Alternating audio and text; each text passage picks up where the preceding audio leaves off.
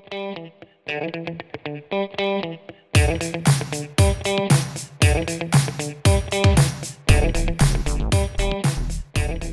and welcome to Paincast, conversations on pain and physiotherapy. This podcast is brought to you by the Pain Science Division of the Canadian Physiotherapy Association. I'm Tiffany, a physiotherapy student at the University of Toronto. Today it's our pleasure to have Dr. Michael Mash joining us. Dr. Michael Mash is a physical therapist in the United States. He is also the founder of Barbell Rehab, an education company helping fitness and rehab professionals improve the management of their clients dealing with pain.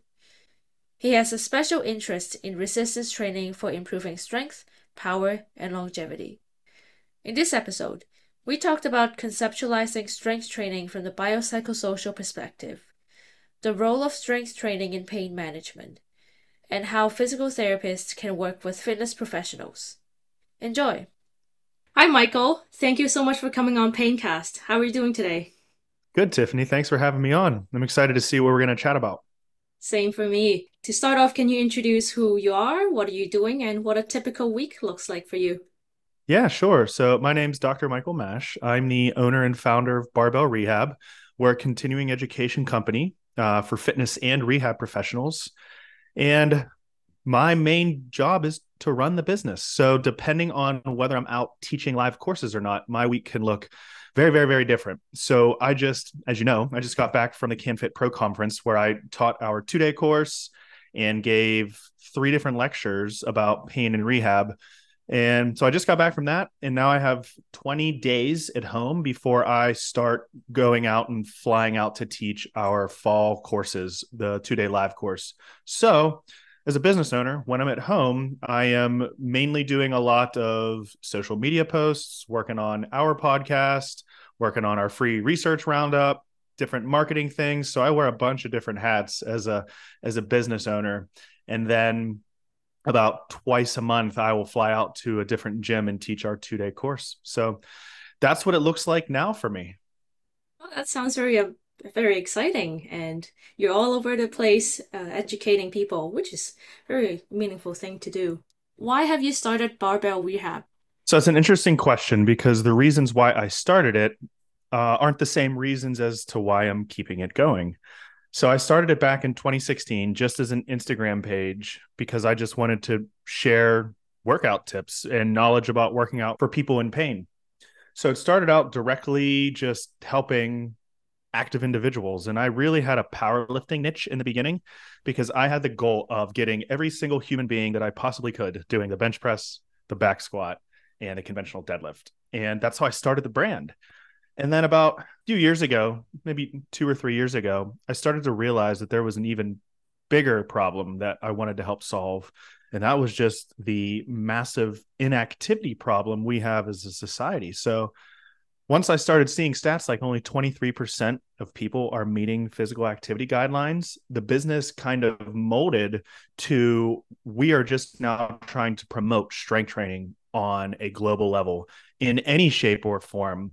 Uh, preferably barbells because I still, I mean, I'm barbell rehab. I still have a big barbell bias, but the bigger thing that we want to try and do is how do we get more people engaged in resistance training? So that's kind of the niche that i've settled in now and helping coaches and clinicians better work with their clients who have pain. So how do you work with clients with back pain knee pain hip pain? And how do we make sure that even those folks get to participate effectively and safely in resistance training I really share your passion of promoting strength training, and I do really have a bias towards strength training, same as you. and you mentioned uh, when you started out the Instagram page, you wanted to give tips for people with pain to strength train. Has that always been a passion of yours, being you know going through physiotherapy school and being becoming a clinician? Yeah, so that goes way back. So when I was 15, I was I hurt my shoulder. I, I'm I'm a baseball guy, so I've always been a baseball pitcher since I've been 10. And then in early high school, I started to have shoulder pain. Um, and I was fortunate enough that the athletic trainer at our high school was very well rounded in very well knowledge in resistance training. So I went to him and said, Hey, my shoulder's bugging me. And he said, All right, we're going to have you do some rack pulls was like, rack pulls? What are rack pulls? And that's when I first put a barbell in my hand. I'll always remember that day. It was doing a rack pull from knee height with 135. And that was the day I fell in love with strength training and also kicked off that idea of maybe strength training is exactly what we need for folks in pain. So the rest of high school, I ended up falling in love more with barbell training than baseball. By the time it was my senior year, I was just so consumed with enjoying strength training and seeing how it can work for people in pain. And then ever since then, and even through undergrad and physio school, I've had a burning desire to get more people who have pain engaged in strength training. So that's where it kind of comes from. Before we go back into the conversation, let's just backtrack a little bit and define strength training. How do you define that? Just so we're on the same page. I would say that it is putting either some sort of mechanical stress on the musculoskeletal system via external means such as barbells, dumbbells, kettlebells, you have it, or internal resistance, things like push ups, pull ups, but loading the musculoskeletal system in a progressive manner is how I would define it. Oh, that's good. Both you and I have a passion for rehab and fitness, and particularly in strength training. Why are you particularly passionate about strength training? What got you in love in this? And what are the benefits for strength training for anyone? Yeah, so I'm a big believer that every human should be doing some sort of strength training. And I mean, if we look at the activity guidelines, something as simple as two times a week full body would really, really help a lot of individuals. For me, um, there's a couple of reasons I started in it. As I mentioned, one with with the baseball and realizing I wanted to throw throw faster. And once I was told that strength training was the key to that, those were my early motivations, right, as a teenager. And I can't lie. I mean, every teenage boy wants to get stronger and look good. So that was also an early motivation of mine. And as you start to get older, you start to realize that there's even more more beneficial aspects of strength training. So now I've kind of reframed my love for strength training as a way to allow me to maximally participate in the things that I enjoy doing for as long as I possibly can. So I think a lot of people can kind of get down with that rationale. And part of helping people engage in resistance training is by showing them how it's going to improve their quality of life. Because if you just tell somebody, hey, you should start doing exercises, I mean, that's not going to work. Why would somebody just want to do exercises? You have to peel that onion back another layer and figure out the why. And the why is usually, well, I want to be able to do X, Y, and Z better. So if you can find out that why, that's how you can really start to encourage that behavioral change, especially for our older adults. You asked about the benefits. I mean, there's more than I can even count. Reduced chances of sarcopenia, which is muscle loss with aging, osteopenia, osteoporosis, diabetes, you name it. I mean, I'm not just a big believer of it. The evidence is there to show that strength training is the fountain of youth. So that's where I'm coming from. And the more people that we can get engaged in it, the better. And then the better quality of life people will have, the more increased ability they'll have to engage in meaningful things as they age. So my goal is to get every single human strength training from age 8 to 80 or as long as they possibly can and really um, that's the common goal between really rehab and strength training as well as you said we want to help people to be able to maximally participate in what they want to do in their daily lives and their goals in life and all the function they need to perform. And i really see the relationship between the rehab goal and the strength training goal. 100% so you as a physical therapist doing this um, are there some other reasons that you're putting these two together? Or basically that's the reason that you're you're putting barbell and rehab together i think it really comes down to trying to dispel the myth that when people are in pain that they should rest. So i think that's a bigger issue that i'm trying to tackle as a brand and we're trying to push that message as far as we can that complete rest isn't the best thing for musculoskeletal aches and pains. In fact it's probably the exact thing you don't want to do. So we are out there trying to show trainers and physios and other fitness professionals and other rehab professionals that yes, like you can continue to work out in the presence of pain. And the benefits that you're going to see from it are going to be more than just the physical, right? Getting people to reduce kinesiophobia, reducing fear of movement, encouraging people to move, showing people that, hey, exercises, even if they hurt a little bit, that hurt doesn't equal harm. So there's all of these benefits because I just see too many people the second that they have some sort of ache or pain. And I worked as a full time physio for four years in a hospital outpatient setting when I came out of school. And I just saw about how people would start to have back pain in their 20s and 30s, and then they would rest for 20, 30 years. And now I would get them in their 50s, right? Where, oh, I hurt my back when I was in my 20s. And um, now, now what do I do? and i was the first person to tell them hey maybe like getting moving and starting to strength train can be exactly what you need so i'm rambling on a little bit right now but hopefully um, we're, we're getting to the point that i'm trying to make here.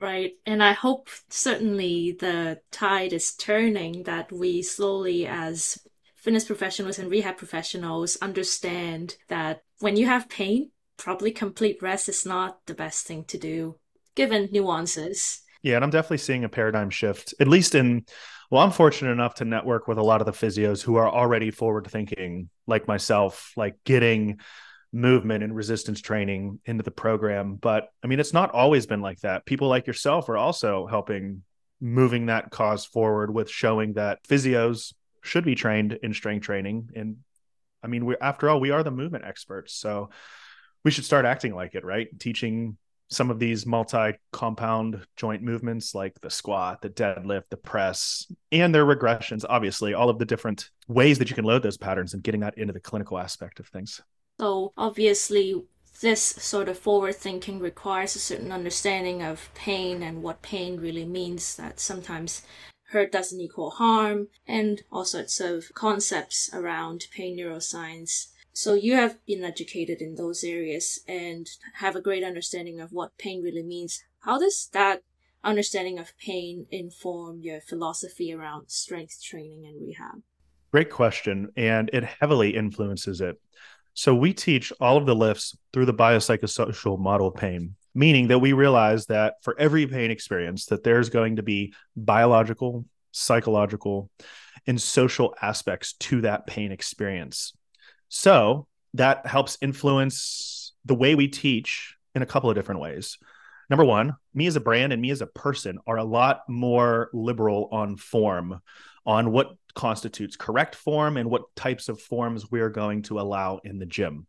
When I first started this company, I was very, very down the rabbit hole of the way we lift directly correlates to pain. So if somebody had bad form on a squat or bad form on a deadlift, and they also had pain, then I immediately jumped to the conclusion that it was the form causing the pain. I would say things like, oh, you're letting your back round during your deadlift. That's why you have back pain. Or you're letting your knees come too far forward in the squat. That's why you have knee pain. And a lot of folks are still out there teaching that model, but it's based on this reductionist idea that pain is always due to biology or biomechanical factors. So, over the last five years, we've kind of updated our narratives to realize that yes, form matters, but it's just one aspect of the pain experience. So, we rather than telling people exactly how to do a lift, we like to use the term of form as a spectrum and basically putting up a bandwidth or giving clients a bandwidth of acceptable forms that they can self organize into that would work best for them. Like example would be a push up some people do better with their elbows tucked by their side. Some people do a little better and feel better with their arms flared out to the side. So we want to allow that freedom for the client to self select what arm slot works best for them versus just pigeonholing them into very specific ways of doing things. So that's one aspect of like how we teach the lifts through a biopsychosocial model. And then the second aspect would be realizing that when people get better or people have pain reduction as a result of strength training, we realize that it's not always because they got stronger. So there's like a bunch of reasons as to why somebody could get better from strength training. Things like reduction in fear and anxiety and catastrophization. When you take somebody that doesn't quite trust their body and now you put a barbell or a dumbbell in their hands, suddenly they're going to start to realize, okay, maybe I don't need to be as fearful. Maybe I'm stronger than I thought. So now you get this improved pain self efficacy. They feel more confident in themselves. And things like exercise induced analgesia, which is just a phenomenon that exercising in general can help reduce pain. It has nothing to do with like correcting specific abnormalities or asymmetries. We just know that strength training and getting the body moving in general can lead to pain reduction on that global scale. And then you're going to also see like brain adaptations at the level of the spinal cord and the brain too. So all of these things we realize that the old days of you hurt I'm going to make you stronger so that doesn't hurt anymore. Yes, it holds true, but the reasons as to why there there's many many of them. So that's how we kind of look at strength through that biopsychosocial lens. Mm, that's amazing. I'm interested in digging a little more into the two fundamental, um, I guess you can call them principles of yeah barbell rehab. So in terms of seeing every lift from a biopsychosocial model, other than acknowledging that form is not all that contributes to pain, what are some other considerations that you would teach fitness or rehab professionals to think about? For sure number one would be cue less. So when I first started, I got my CSCS when I was in PT school. So I used to train people while I was in school and when I was fresh out as a physio. Um, I used to over cue in the beginning for beginners. I wanted people to do the lift exactly like the textbook said. Hey, so I would just overwhelm people with cues in the beginning. This is where I want your elbows to go. This is where I want your eyes to go. And when we do that, it doesn't give the person a chance to self organize, which is the process of people going through that motor learning phase to figure out what joint angles work best for them. So I think teaching the lifts through the biopsychosocial lens makes the coach and the physio more of a guide versus like the one in charge of the operator. And it's guiding people towards movement solutions that would be best for them versus telling them exactly how to do things. So that's where we get to like the constraints led approach, where we can adjust the environment and give people a task to solve versus telling them exactly how to do it. Prime example would be like, let's say somebody is letting their knees travel too far forward during the squat. Now, there's nothing wrong with knee forward squat position. It's not inherently dangerous or anything like that. But let's say they're letting them go too far forward for your liking, and we want to encourage them to not go so far forward? Well, maybe we put a board or some sort of stick in front of their foot, and now we tell them to squat without letting their knee touch that stick. So rather than telling them how to squat, we created some sort of environmental change. We arrange the environment in a way that they can self organize and figure the problem out themselves versus us telling them exactly how to do it. So setting up little movement experiments like that, I think plays well with the biopsychosocial model of pain. And I think it just really comes down to encouraging that self exploration, letting people explore movement in a non judgmental way, removing all of these stigmas that we once thought of oh don't move that way or you'll hurt yourself or don't flex your back that way or you might herniate your disc. If we can remove all of that stigma and just let people explore movement that's i think going to be the way forward. That's what's going to allow us to reduce pain get people to trust their bodies more and improve resiliency. When you talk about movement experiments is the goal of the movement experiment to guide them to a movement pattern that you would like to see or something else? That is a great question. And the short answer to that would be yes. Obviously, there's going to be situations where we want to guide people towards more optimal movement solutions for them. Okay. So I'm not here. We won't, we don't want to swing this pendulum so far and just let and say, oh, let people lift however they want. That doesn't work in powerlifting, right? people still deadlift and squat and bench press differently in powerlifting, but we do start to see some common themes emerge uh, from top competitors, right?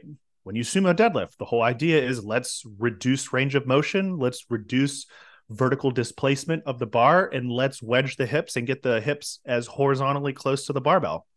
So if you're coaching somebody to sumo deadlift and you want them to improve their one rep max, well, then yes, we definitely want to provide cues, biomechanical cues to help them self organize into positions that would be best for them. So, yes, setting up movement experiments from a performance standpoint, absolutely, we want to try and help guide people towards what we think as the coach would be a better optimal movement solution for them. From the rehab perspective, let's say somebody's in pain. oftentimes setting up movement experiments can either show them that we can get them into positions that they think are painful but we can get them into that position in a different way so we call this expectancy violation for example if somebody has pain with forward bending or lumbar flexion let's say they're standing up and i ask them to bend down touch their toes and they say ouch that hurts my back I might set up a movement experiment of how can I get them into flexion in a different way to show them that maybe not all spinal flexion is bad. What can you do? Maybe you get them in quadruped and you ask them to take their butt back to their heels. Maybe you put them sitting in a chair and ask them, now can you touch their toes? So if you can change the environment, you might get a difference in pain where now somebody's in quadruped and they can go into lumbar flexion. So I guided them towards that movement solution. I said, Hey, why don't you try getting on all fours and taking your butt back to your heels and let me know how that feels? And maybe they say, Oh, that feels better. And then you can say, Hey, look, you actually just went through that. It's a very similar range of motion. You've got this. You're capable of it. And then you can start to see that light bulb turn on where people start to say, Oh, maybe I'm not as broken. Maybe I can do this. And then that kickstarts this whole psychological shift away from fragility and I can't do things to resiliency and I'm capable. Very cool. That segues really well to the idea that we can use the biopsychosocial lens in strength training to facilitate less kinesiophobia, less fear avoidance, more empowerment, more self efficacy over pain. And that actually I don't know if you uh, if you're familiar with the cognitive functional therapy. I did an episode on it earlier in the podcast. That really blends well to the idea that you set up movement experiments to demonstrate that people can perform these movements, maybe just with a little bit of a modification, and they can be empowered over their pain and they don't need to think that oh every time i go down it's going to be painful so i'm not doing this at all yeah, it all plays so nicely together. Cognitive functional therapy, ACT, active and commitments therapy, all of these different ways of looking at pain through the biopsychosocial model, which is what all of these different things are doing. We kind of stay up to date on all of that and real and try and package it up and say, well, how does this apply to barbell lifting? Because or just how does this apply to strength training in general? Because strength training is more than just the physical. There are going to be all of these mental, emotional, cognitive processes going on in the background with strength training as well. Can you share some stories of how you've approached strength training with a person with pain? Sure. How about a couple good ones and then I'll let you know what I did early on in my career that I was like, okay, I'm not going to do that again. Mm-hmm. Sure. Okay. So the way I approach people working with clients in pain is the overarching theme of finding out what they can do and kind of de-emphasizing what they're not able to do. So on the initial assessment, obviously you want to gather the data of what are you having trouble doing because if you find out what they're having trouble doing, you can help them guide them back to their meaningful activities. But once we do that, I like to pivot to finding entry points into movements. So rather than trying to find what's broken and fix it, I like to find what they're having trouble doing and figure out what they can do instead. Because if we keep things uplifting, if we keep things empowering, if we figure out that somebody is just having shoulder pain with a bench press and no amount of modification to it is going to help reduce it, what can they do? Can they dumbbell bench? Can they do push ups? Can they do machine presses? Anything, right? Anything that they can do that will continue to load the musculoskeletal system in a tolerable fashion. So I basically take all of the major movement patterns, figure out what hurts, make modifications to them, change the way that they do it, and I keep it really global so that we can keep people, as somebody like uh, researcher Bronnie Thompson likes to say, is flexible persistence, right? Just stay moving forward. And that's a little different than how some other folks would like to do it. Other folks will find an impairment and fix it and okay, this is what's broken. Here's the corrective exercise that you need to do to fix it. And the thing is, it can still work. It can still work. We see results of people, we see people getting results with that every day on social media. But the thing is, the question is, why is it working? And if we really look at pain through that biopsychosocial lens, just picking an impairment and trying to fix it is a very reductionist way because pain is more than just biology and biomechanics, right? There's all of these different factors. So that's kind of how I work with people in pain. And one situation that really comes to mind that I talk about at our live courses was I was working with an Olympic lifter one time who she had right hip pain during all of her squatting activities. So at the bottom of the clean, the bottom of the snatch, any type of squat, she was getting an anterior hip pinch. And she told me that she used to squat with significant toe out on the right, and that's when she did not have pain. Then, when she was told by a coach that the coach wanted to make the stance look more symmetrical, she turned that right foot back in, and this started to light up all of her pain. So, here was an example of somebody who adapted to an asymmetry, pain free. And when we corrected that asymmetry, tried to make it symmetrical, it actually caused pain. And when I assessed her hips, I saw that her right hip was significantly retroverted and the left hip was basically anteverted. So what happened was she didn't know this. She didn't know that she had an, an anatomical difference in hip version side to side. She didn't know that, but guess what she did? She self organized in the position that worked best for her, which was toe out on the right. So many folks may try and correct that. My treatment was to quote unquote treatment was to give her permission to turn that foot back out again and everything kind of calmed down. So a lot of my sessions come down to do we let people adapt to their asymmetries? Oftentimes you're going to see the answer is more often yes than no. So that's basically how I look at it from that 30,000 foot view. Mistakes that I made early on in my career, and this is usually the opposite mistake of other physios, but I overloaded people too much early in my career right? Physio as a whole, I still think has an underdosing problem, but me coming out of high school, coming out of college, just loving lifting so much, I did have a tendency to overload people. We would get little old ladies in the clinic that would come in with tennis elbow, completely detrained. And day one, I'm like, all right, we're doing push ups, we're doing rows, we're doing wrist extension and uh, radial deviation and more often than not this would just flare people up in the beginning. So i did learn that for people especially people that are in a lot of irritable pain like high levels of it we don't need to bombard them with a ton of load on day one. We can still see pain reduction with some lower level exercises. So that's what i have to say about those two questions.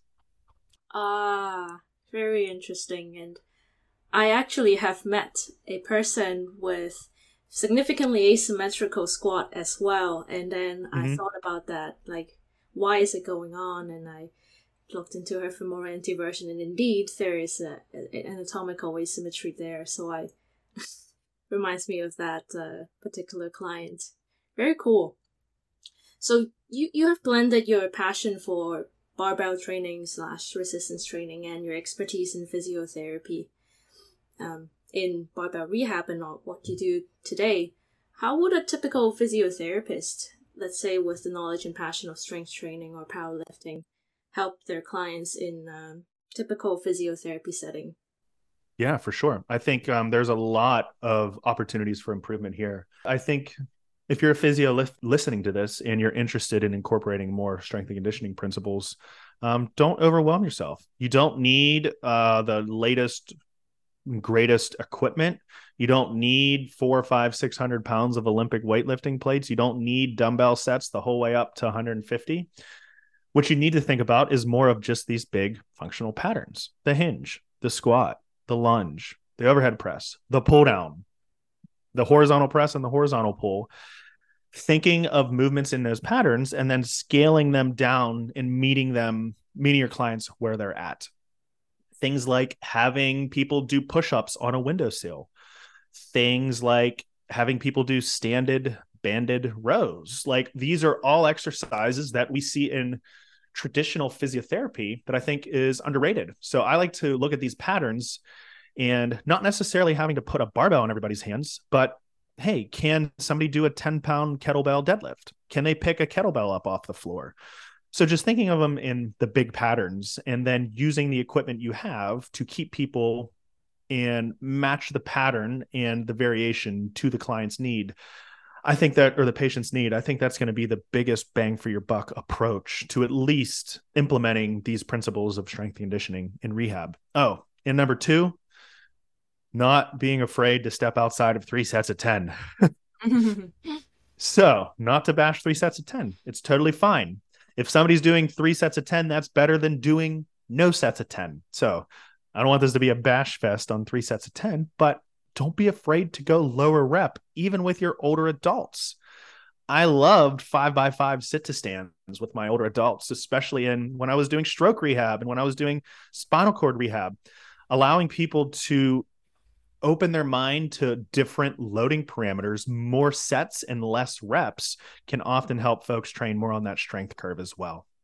Yeah, that's right. I think good exercise prescription is always very important in rehab and you know, we're move we're the movement experts and as a part of people's rehab journey, we'll give them exercises. But how do you go about the problem of adherence and mm. We only spend so much time with a particular client and we give them these exercises go home and do it even though we can incorporate all the strength and conditioning knowledge we have how do we get them to do it that is the golden question, right? Because we're not in the game of just prescribing exercise. We're in the, we're in the game of encouraging behavioral change. So there's a couple of strategies I have to improve adherence. Number one is make sure people understand the why behind the exercises. If you just tell them, do these five exercises and you'll feel better, for a lot of folks, that's not enough to push the needle forward and encourage that behavioral change. There has to be meaning behind this. Like these exercises are going to help you do X, Y, and Z. If you can keep the purpose behind the exercise tied to their deeper goal, they're going to be more likely to do them.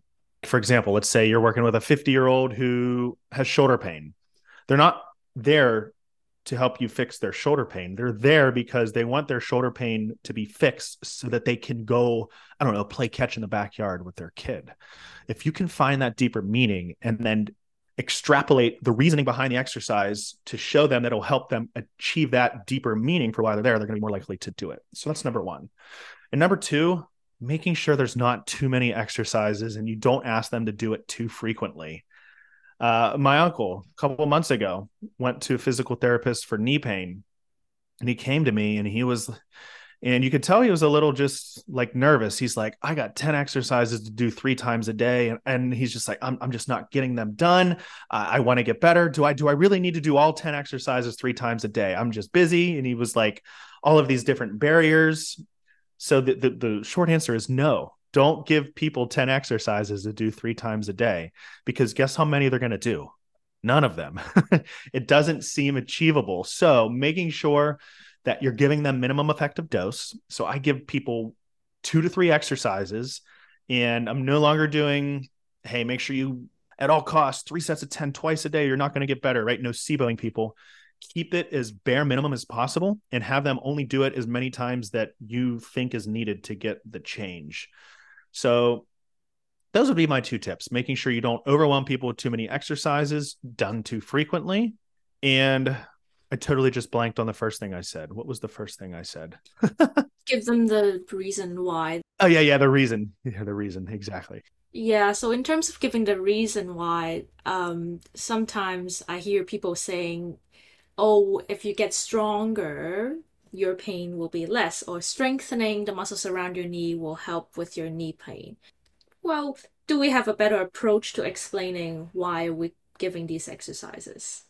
Yeah, and I'm not afraid to lean into that narrative from time to time because we do have evidence that shows, hey, if we get your quad stronger, there's going to see a decrease in knee pain. So I'm not opposed to leaning into that narrative as long as we don't make it fear based and using narratives as you are in pain right now because these are weak, right? We don't want to play the blame game and blame people for their pain because of their muscle weakness. So I'm I'm against that, but I'm I'm not at this point in time, I mean, this might change as the evidence evolves, as I evolve as a clinician and educator. I'm not afraid to lean into, hey, let's get you stronger. That's going to help you be able to do um, X, Y, and Z better. So I think as long as you keep it positive and say that strength is going to help them reach their goal versus telling them hey, get stronger, it's going to fix your pain.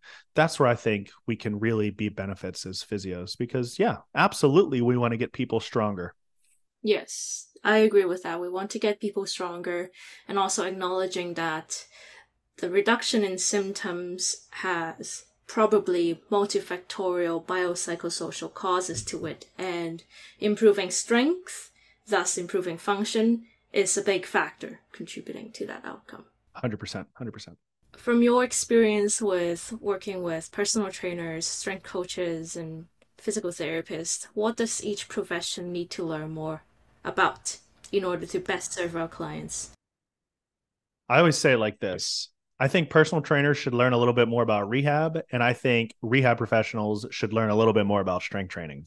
I think that's how we close the gap. And that's how I start every course because I wasn't taught anything about lifting in physical therapy school. So a lot of these physios will come to our courses. They'll have strong clinical reasoning skills, good patient provider interaction, know how to build rapport, know how to communicate, but they just want some of the hard skills of well, how do I coach these lifts from an exercise prescription standpoint. So I think if we can get the physiotherapy profession more educated on lifting and how to coach lifts within that biopsychosocial model, I think that's going to help a lot from that side of things.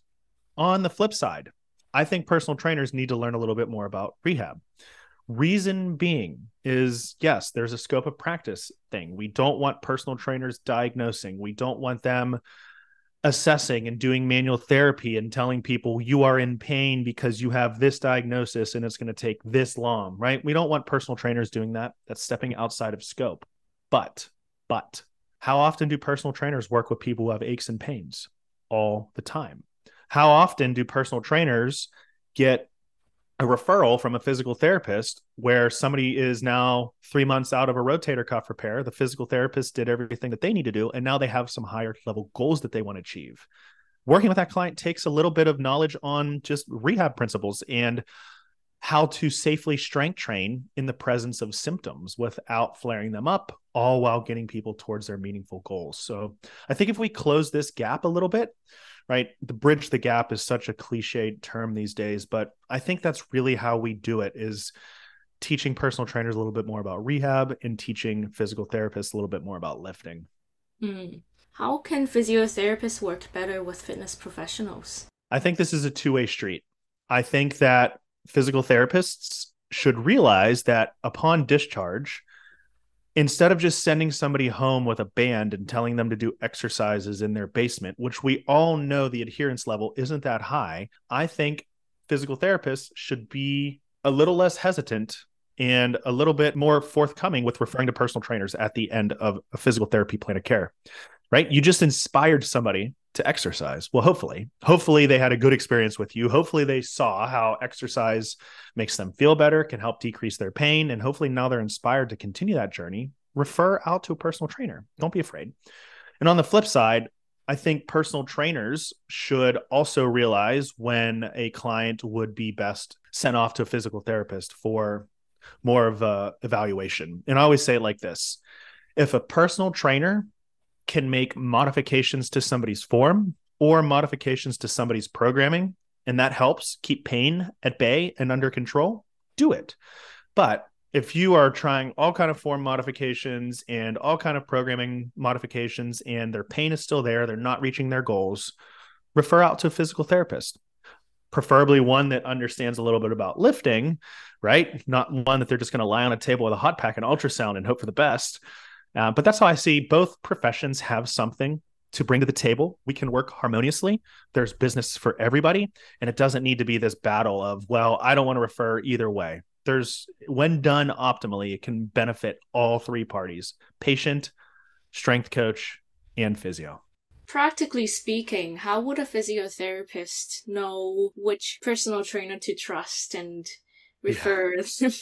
a client out there and, and vice versa? Yeah. So there's a couple different routes you can go here. Number one, if you're a physical therapist, get out into gyms and start working out. Start meeting personal trainers. Like you can't beat face to face connection and start letting them work at their gyms. Like go work out at their gyms, meet them, start chatting with them, start introducing yourself, letting them know what you do. And you can just kind of organically start to build these relationships and start to see what kind of personal trainers you can trust, and which ones maybe you should stay away from. So, yeah, just get out there. That's number one. And on the flip side, doing the same thing as for personal trainers, getting out there, reaching out to local physical therapists, preferably communicating with the ones who are already on the gym scene. There's a lot of physios that work out of like independently owned gyms, at least in, here in the States. I'm not sure how it is in Canada at this time. But yeah, just getting out there and talking and networking. Number two, social media is a huge, huge way to find other like minded individuals in your, especially locally too. Look up some local businesses, go to their Instagram pages, what are these physical therapists posting on their Instagram pages? Are they showing a bunch of images and videos of modalities, or are they showing videos of clients actually doing exercises and getting moving? Right. So, social media can be a good way to kind of vet and sort through well, is this person going to be a good person to refer to? And then finally, I have to do a shameless self plug because this is something that I'm super passionate about we have a website barbellrehab.com slash directory where people get to list themselves as either clinicians or coaches who have taken our course. So everybody up on that database that free database right now should not be telling people that exercise is bad for their joints. We tried to make a a nice one-stop shop where we have a list of both professionals that can help folks. Both of us have a bias for strength training. What if the client coming to us in pain just don't want to participate in strength training. Okay. Well, let's find out what they're willing to participate in. More often than not, if somebody doesn't want to strength train, you can at least encourage some sort of stretching. Now, let's let's go down that rabbit hole a little bit, but not too far because that could be an entire separate podcast. Maybe it's somebody that has like some sort of negative belief about strength training. They don't want to do it. It's too difficult. Stretching can help people because what is stretching? Stretching is still the muscle pulling on the tendon, which is going to cause physiological adaptation. So, stretching, and the reason why I got so excited about this is because we're just about to release an episode about stretching on our podcast that Dr. Ben Geierman did. And I just edited it and it blew my mind because of how we can leverage if people have this belief that, oh, maybe I just need some stretches to fix my pain we can leverage that because stretching, when it really comes down to it, is just low dose strength training. If the muscle contracts versus if the muscle is getting pulled on, it's still pulling on the tendon in the same way and it's still going to cause similar adaptations. So maybe if I have somebody in the clinic for low back pain and they have a strong preference for flexion and they have pain with extension, and maybe they have some sort of reasoning as to why they don't want to strength train, and I'm not going to force that on day one maybe I'll just give them some flexion based stretches because it's going to put them in their directional preference. It's going to make them feel good. It's going to start to desensitize the system. It's going to do something that they feel comfortable doing. And now we're going to start to see a pain reduction, all without having to do strength training on day one. Eventually, I'd like to guide this client or patient towards strength training, not from a pain fixing standpoint, but just from a general health promotion perspective. But if somebody doesn't want to do it, we don't have to force it on day one. We can be creative and kind of leverage other ways of movement to get people feeling better. We just put out a research review today that shows Pilates can help with low back pain, right? So it doesn't always need to be strength training. We need to find what makes that person tick and find what is they're most likely going to be able to adhere to. And that's where we start. This is very interesting. I will refer our audience to listen to your episode on stretching. And I think staying flexible as professionals is very important because no one fits, you know, what we think is the ideal and what we think people should be doing. But, you know, stretching can be a form of resistance training. Pilates is a form of resistance training. Jiu Jitsu is a form of resistance training. It's just different ways of putting mechanical stress onto the musculoskeletal system. Back to the definition. You got it.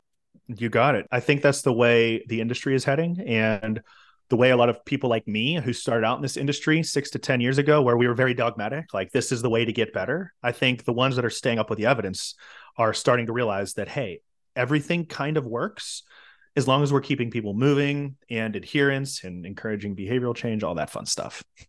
What are some areas of research you recommend our audience to look at?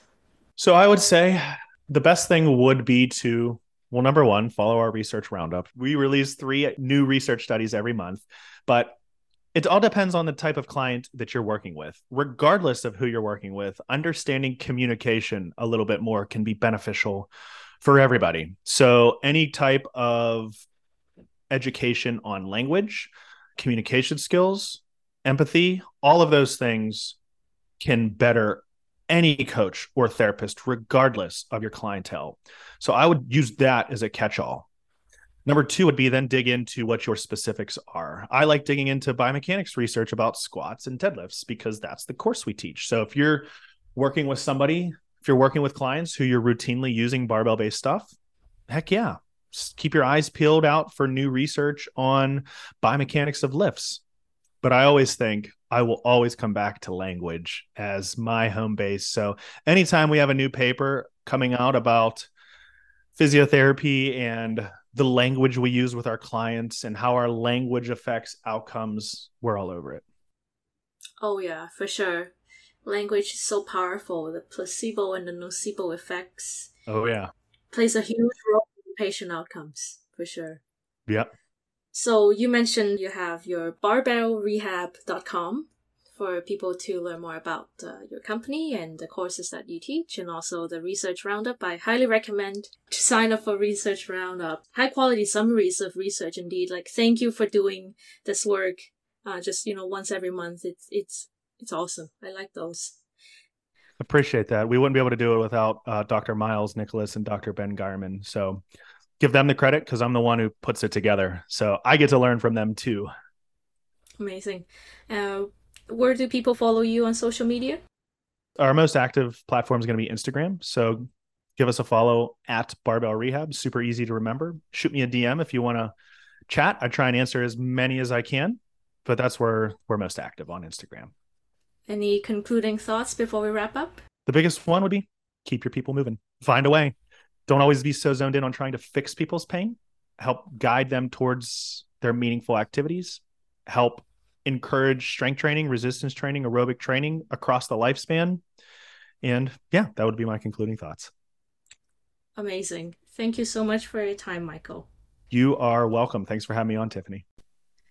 Thank you for listening to this episode of paincast on strength training. I hope you found it engaging. To support our podcast Please subscribe and rate the podcast on Spotify or Podbean and share it with your network.